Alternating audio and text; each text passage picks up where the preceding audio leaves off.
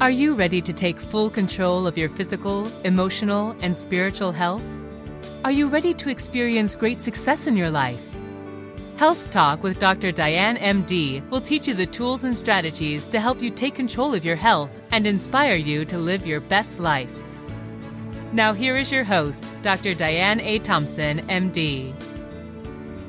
Welcome to Health Talk with Dr. Diane MD. This is a show that is designed with you in mind.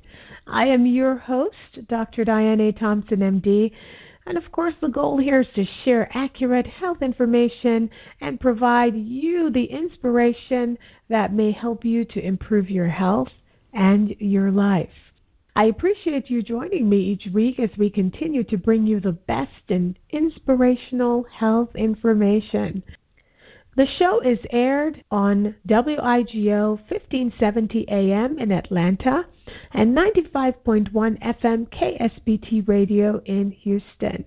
All shows are aired and archived online on FMG Radio, Blog Talk Radio, Radio Invasion, TuneIn Radio, Stitcher Radio, iTunes, as well as YouTube. For details and show times, please go to my website at drdianethompson.com. And while you're there, please sign up for updates. We also have an active community over there at Facebook, and it's facebook.com forward slash Dr. Diane A. Thompson. Please come on over, like that page, leave a comment, ask a question. I would love to have you there. I'm also on Twitter, and that's at Dr. Diane MD. That's D R D I A N E M D. The information provided on this broadcast is for educational purposes only and is not intended for diagnosis or treatment. Please seek the advice of your healthcare provider before making any changes to your health. Today we're going to be talking about fighting leukemia. I just want to share a little bit of the statistics with you. This comes from the Leukemia and Lymphoma Society. It says that approximately every three minutes, one person in the United States is diagnosed with a blood cancer, and an estimated combined total of 156,420 people in the U.S. are expected to be diagnosed with leukemia, lymphoma, or myeloma in 2014. And I have experienced where a wonderful friend of mine uh, was diagnosed, and within months, actually, she passed away with a diagnosis of leukemia, living a healthy life, enjoying herself. Actually, this woman was such an inspiration for me because uh, she's someone who went back to college and got her associate degree when she was almost 70 years old and was just really enjoying herself, enjoying the latter part of her life. She had signed up for her bachelor's later on and I just she was such an inspiration and was just enjoying her life and one day got this diagnosis and a few months later she had passed away. So for me it's a personal thing and I really wanted to share this information with you because, unfortunately, as you will hear in the interview, people of African descent were underrepresented when it comes to being a part of the registry. And so other people are out there looking for donors and they can never find one. And so we hope to uh, highlight this information. We hope to provide you some education and encourage you to look a little more deeply and see how perhaps you can help. Well, my guest today is in the fight of her life. My guest is Dorothy Vernon Brown and she's been diagnosed with acute myeloid leukemia. And today we're going to talk a little bit about her experience, but we also have a call to action. And I know you, the listener out there, you have an integral role to play in what we're about to talk about. So, Dorothy, welcome to the show. Thank you very much.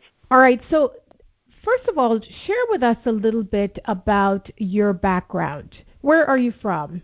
I am from Jamaica, so I would, I guess, I'd now describe myself as a Jamaican Canadian because I live in the Toronto area, but originally from Jamaica. I moved here uh, as a young adult, and uh, uh, Canada is now where I reside. But I am from the Paradise Island of Jamaica, and I have um, my family here. I have two uh, young adults and a husband, and um, yeah, that I live in uh, beautiful Toronto, where we're now experiencing minus 21 degrees Celsius. yeah, that cold has been hitting many parts of this country right now. Tell us a little bit about what what was life like for you because you know we now know that you basically got this diagnosis but what was going on in life? I mean were you living life as usual? Were you having a happy life? What was life like oh, for you? oh my gosh uh, people who know me describe me as un- unstoppable uh, and I still try to be unstoppable. I mean, this is a glitch in the road. So prior to the diagnosis, which is just part of my life's journey, I actually uh, ran a small business. So I'm a marketing consultant by professional. That's my background and training. So I ran a Purplecom, uh, uh, AKB Small Business Marketing. So I really consulted for small businesses in the Greater Toronto area and uh, I had a happy, fulfilling life. Um, people, my friends and my family called me crazy.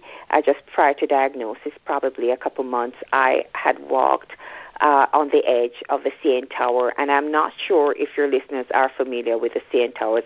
It's hundreds of feet above the ground, and uh, Crazy Me took that challenge on as uh, a way to defy, you know, of just really living your life I was very, I'm a very active volunteer. So I volunteered in the community and also at my church.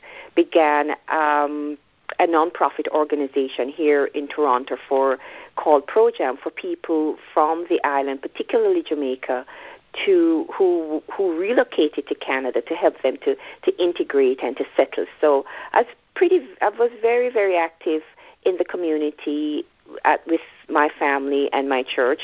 And um, so I had a very, very full life. I sat on the board of uh, the Canadian Association of um, Women Entrepreneurs and Executives in Canada. I also was president of a local um, chapter of BNI.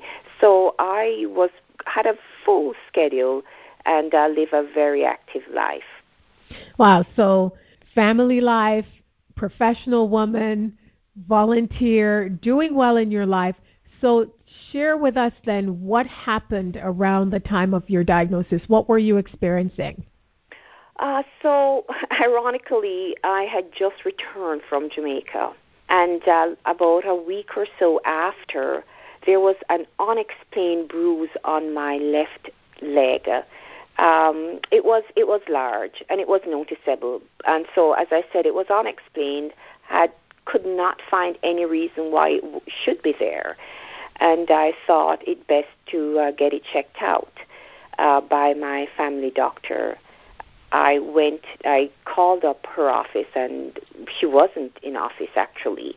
And uh, they asked me if I wanted to wait, and somehow I said no. I would. Here in Canada, we have the social health system, so we could just walk into what we call a walk-in clinic, which is what I did, which was close to home.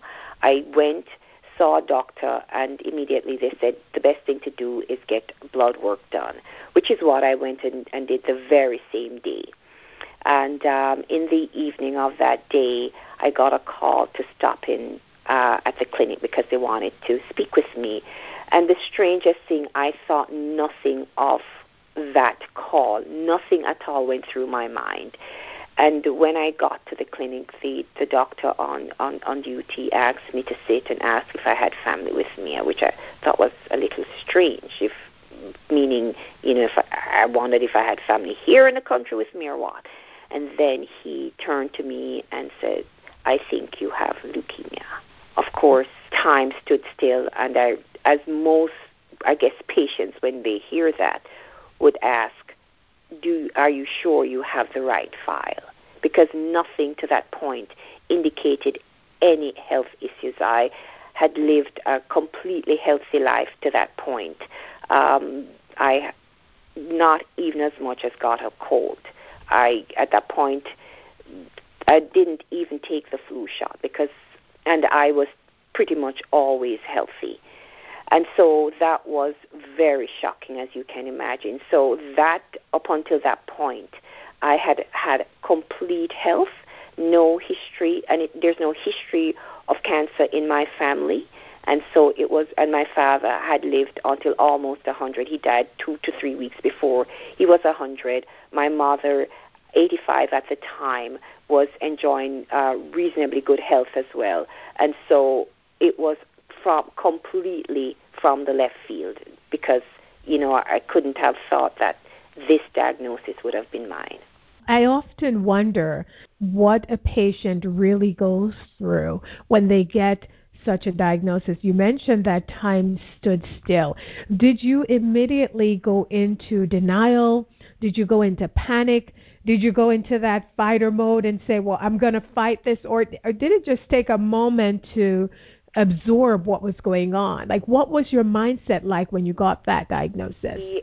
I had a moment, and I the doctor suggested that I call my husband because he I needed to go to the hospital right away because with leukemia your counts go so low you need to either get some transfusion or something and in Canada it was it was coming up to one of our statutory holidays it was the weekend coming up and he wanted to ensure that I was seen and got whatever treatment.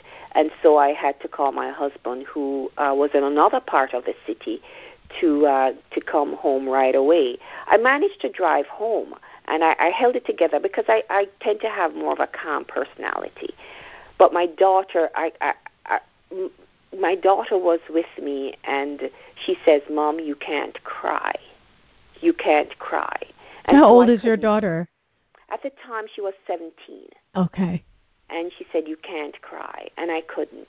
And I managed to drive home quite calmly. And um, and then my husband came after, and uh, we went to the hospital. So um, I had to be calm. I had to keep shifting, and um, I I don't think it really hit me because I don't think under normal circumstancing, hearing that news, you would want to fall apart. And somehow, maybe because my daughter said to me, You can't cry, Mom, I had to hold it together to get home.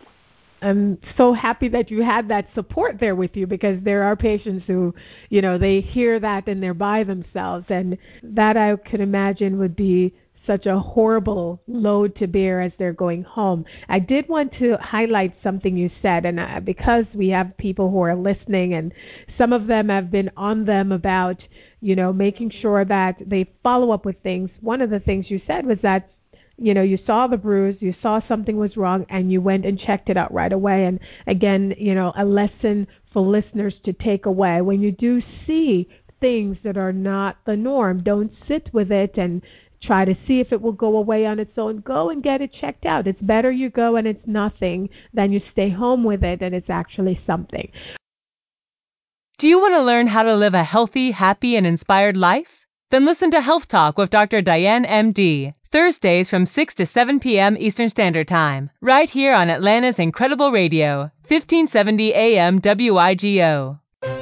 Listen to Health Talk with Dr. Diane MD for tools and strategies to live a healthy, happy, and successful life. For details, go to drdianethompson.com. That's drdianethompson.com. Like us on Facebook, facebook.com forward slash Dr. Diane A. Thompson. So let's talk a little bit about your experience in terms of the treatments you've had so far. How are things going? What are the treatments you've had? How, how effective have they been? Well, um, so I was diagnosed in August of 2013, and I went into treatment in September. And with leukemia treatment here in Canada, you are hospitalized for 30 days once you've been administered the conventional chemotherapy drugs, you're in the hospital and you're watched. So that treatment went well. I went into remission for a while. And while in remission, so I was in remission for about 10 months. And while there, I was able to regain my strength, uh, regain full activities of life, and so on and so forth. Now, with AML, the statistics is that it is very likely to return in a year or so if you don't get a stem cell transplant. And because I didn't get a stem cell transplant, my I was banking on um, the chemotherapy drugs to work for, for a significant length of time. Regrettably, that was not the case. So there was a relapse, and, and I had to go back into treatment to keep this in remission in the hopes of finding a stem cell donor to uh, make that transfer of, of stem cells from from unhealthy stem cells, that's what leuke- leukemia stem cells are, to healthy stem cells from a, a, an unrelated donor. So during when you're in limbo and if the disease returns, the next course of action or the protocol is to, if the patient agrees, is to reinduct you with more chemotherapy drugs which is which has been the case for me. And, and again, I'm back in remission, working feverishly to find an unrelated donor because none of my siblings uh, was a match for me. And in leukemia cases, if you are in need of a stem cell transplant, they first look to your siblings. I have four siblings, and none um, was a match, which is not an uncommon thing uh, which is what I'd like your listeners to understand, is that in this case, when they look for a, a related match, it's a 25 to 30 percent chance that you will find one in your family. And so those of us who have not had that good fortune of finding one in our family has to go to a donor base um, and try to find my twin. So I'm pretty much looking for a twin to become a donor for me and that has not been the case for over a year now. And uh, so I'm waiting and hoping that um, the disease stays in remission while I while I'm waiting to get a transplant. So you've looked in Canada, you've looked in Jamaica and the U.S. as well. What what has been the experience in terms of looking for a donor? Okay, we've looked. So once you're part of the the, the donor uh, registry, they have like Canadian Blood Services is the owner and operator of One Match Canada. They're the ones that take care of stem cell registration, and they have access to uh, over 70 registries worldwide, including the registry in Be the Match in, in the U.S. They also have access to over eight, about 8 million potential donors worldwide. What the and there's still no match. What I like your listeners to understand is that this is pretty much to find a DNA, your DNA that's similar to yours or, or identical to yours is looking for a needle in a haystack. You're statistically you're looking at one in ten thousand, finding one donor in ten thousand. So it is a real uphill climb. And it, it becomes even harder. African Americans, African Canadians, once you have an African heritage, that battle is even more uh, difficult because we're not, we don't tend to be registrants in that in, in the registry. In the U.S., I think the statistics about six to seven percent of African Americans are in the in your the Match registry. In Canada, it's one percent. So statistically, the odds are against uh, leukemia patients who are in need of a donor. And for that reason, in terms of the search that we have started, we have gone far and wide in our community here in Canada, in the US, and by social media, extended it to the U- US and to the UK to implore people of that heritage, that African American, African, whatever heritage. Once you have that kind of heritage, please become donors in the registry. People's lives are are in the balance, and we just are in need of somebody to step up, you know, to to become donors or to to to help us to, to, to live or to see our kids graduate. We're, we're, we're significantly in need of of people to step up because the percentages are so low in the registries. And you're correct. Even in this country, we do know that people of African ancestry are underrepresented when it comes to the bone marrow registry and also different things such as even research, being involved with research. And so many times when results come about, it doesn't represent us because many of us aren't a part of those research or we're not a part of uh, different registries. But you mentioned uh, that the percentage in Canada is very, very low, and I'm just wondering, in terms of your opinion, why is this? Is this uh, lack of knowledge? Is it fear? Is what what is it that you feel that it's so low? Uh, we've um, having been out in the field for well over a year, just having our own uh, campaign to find a, a stem cell donor for me, what we find it's first and foremost, as you've mentioned, it's the lack of awareness of the great impact of becoming a, a donor can have on someone's life. So they're not aware of donating stem cells or donating any other kinds of organs. And I think for us as uh, for the Caribbean uh, nationals, uh, I can only speak well to that because it's what I know. I suspect it could be for other people. Is that it, there is a kind of issue around not wanting to donate because one, it's not our culture. It's not something that we have heard bandied about or we've grown up with. And a lot of people feel that they don't want to donate any body parts or any part of anything because they want to go back in inverted commas whole. They they so that's some of the things that we we have encountered, but a lot of it, I would say, a significant percentage of the, the why people don't donate is that they are not aware of the importance and the impact and how easy and painless it is. So that's another thing is that they think it's a very painful process and that you are removing some part of their bones from the body, which is not so. And I have to pause to, to, to point out that what we don't realize is that stem cell donation is a cure for children with a sickle cell disease. And people with sickle cell disease tend to come from the African community.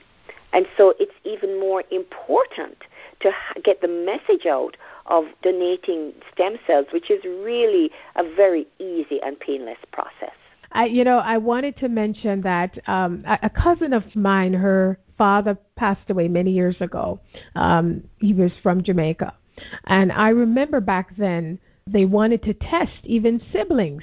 And they did not want to be tested because, as you said, this lack of knowledge, this fear. I remember people saying, Oh, I don't want to catch anything by being tested.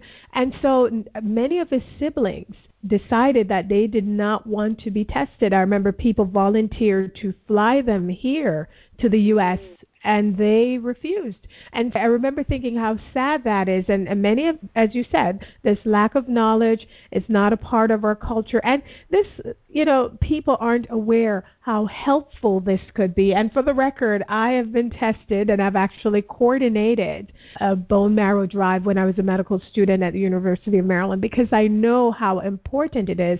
And that's why I'm hoping to get people mobilized as you're listening to this message there are people out there they are in need of your help you can do this and actually help them to live a healthy life why don't you share with our listeners what testing is like Perfect. Well, first of all, I want to applaud you and thank you for doing that because it's people like you that give us hope. Um, and um, we really want to replicate more people like you across the world. That is from the African American or African Canadian or wherever in the world they're found to get out there and to do something to help someone else.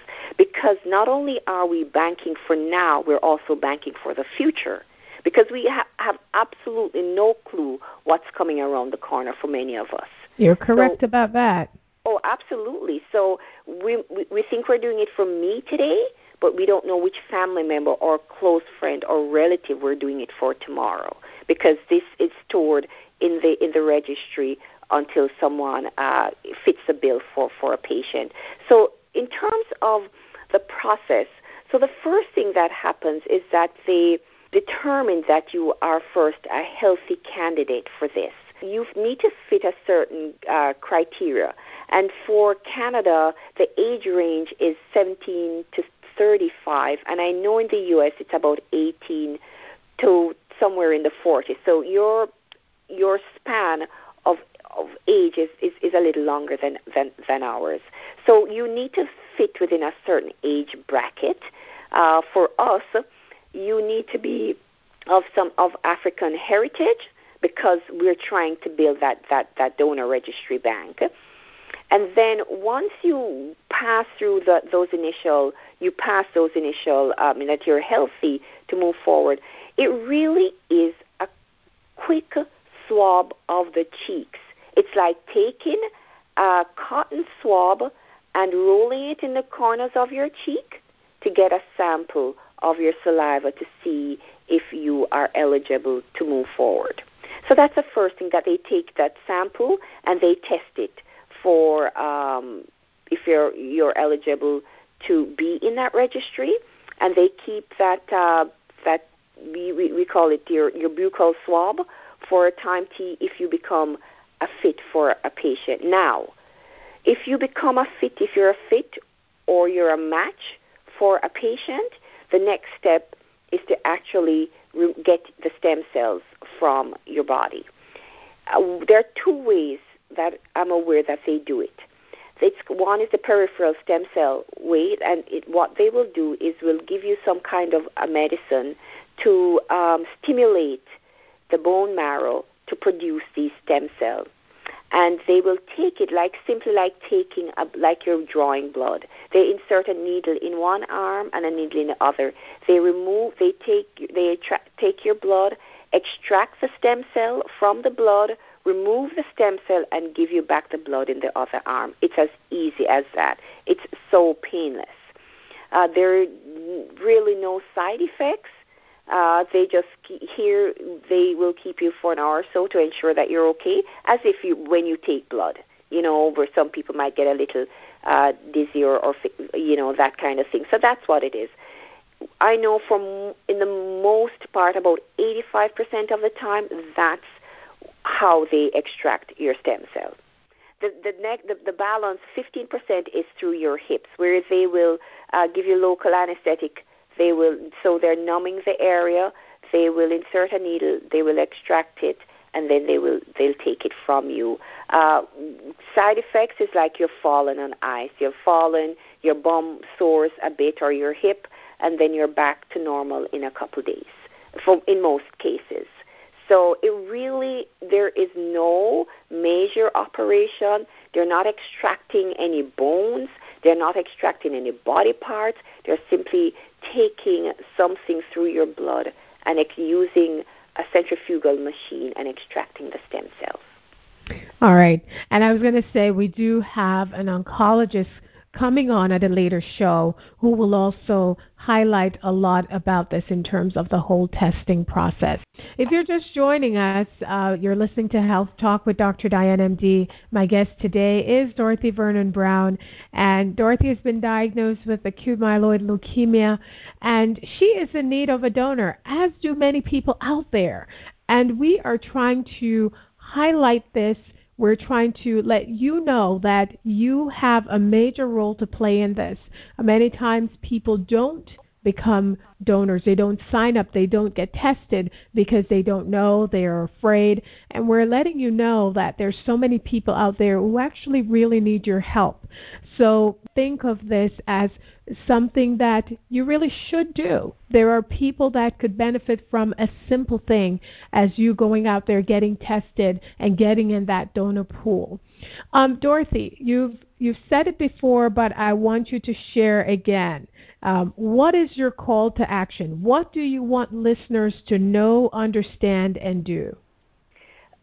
Uh, my call to action: if your your listeners are between the ages of 18 to, to 40, or if they're grandparents, they're godmothers, they're um, if they have children of African heritage who fit between fit that bill, between 18 and 40 or 45, if you're in the United States, go to the website bethematch.com and register to become stem cell donors.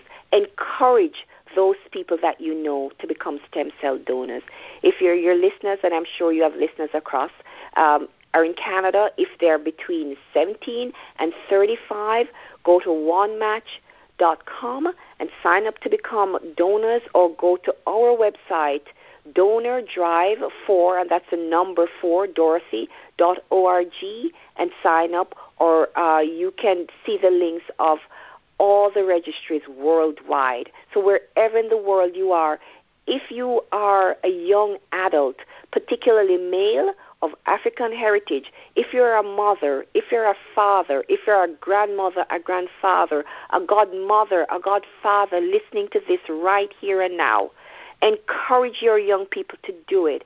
You are you will give the gift of life to one patient in need. And what I will say that many times that you sit on that registry for about seven years and you might never be a match because it's so difficult to, to find that identical, uh, call it DNA for a patient that you might never ever, but the fact that you are willing to do something is enough comfort for us because we don't know. We never know who it will be next. If it's not for me, it will be for somebody else down the road. And that's what we want. We want to increase the registry of, of, of people of African heritage because we are completely underrepresented and there are people out there who could have second chances. I think of Robin Roberts. Um, fortunately for her, her sister was her donor, and she's leading a very healthy and productive life today. I couldn't have said it any better. I'm just curious, in terms of Jamaica, how have you guys or has anyone tapped into folks in Jamaica to be potential donor? I don't know if there's an actual registry there.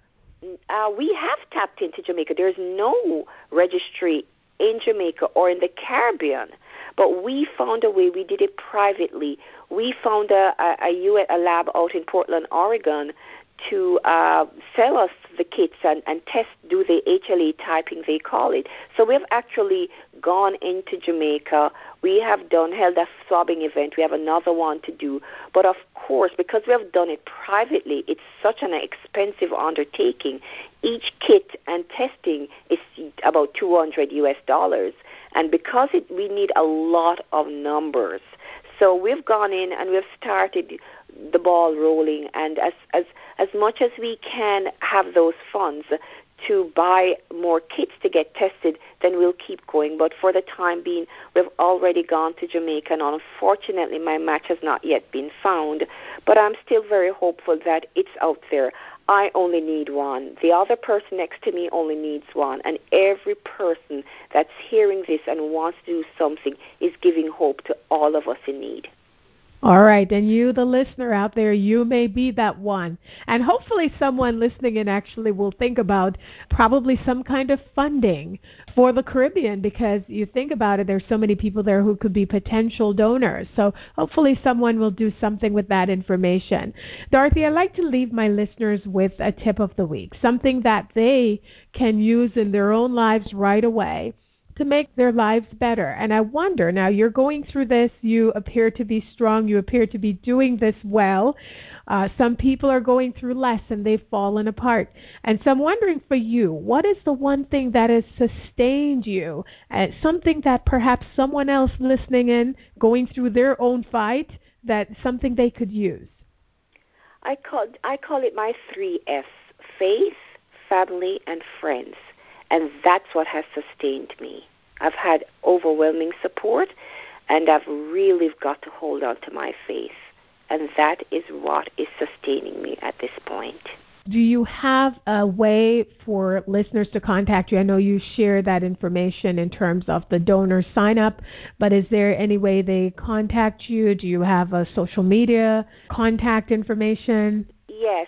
Uh, so we have a website and social media contact. It's donordriveForDorothy.org.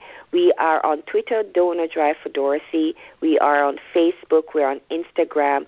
Uh, you can get me at my email. It's Dorothy at DonorDriveForDorothy.org.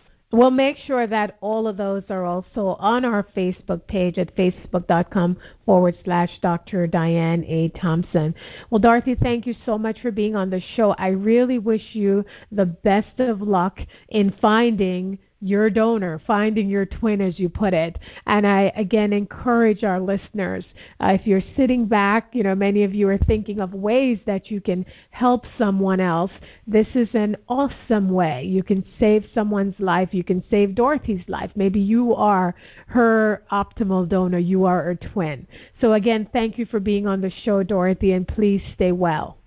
Thank you so much in helping us to spread the word and get this out. Thank you very much. You're welcome. And for our listeners, I'm going to leave you with the quote of the week. It says, You never know how strong you are until being strong is the only choice you have. Well, there you have it. Another show where you've learned something new and you have an opportunity to do something. And again, remember your health is your wealth, so please do something healthy for yourself. Until next time, everyone. You have been listening to Health Talk with Dr. Diane MD on 1570 AM WIGO. Please tune in every Thursday at 6 p.m. Eastern Standard Time for the best in inspirational health information. If you have missed any part of this broadcast, would like to find out more about Dr. Diane A. Thompson, or would like to receive her ebook on stress, please go to drdianethompson.com. That's drdianethompson.com. And like us on Facebook at facebook.com slash Dr. Diane A. Thompson. Remember, your health is your wealth, so do something healthy for yourself. Have a great evening.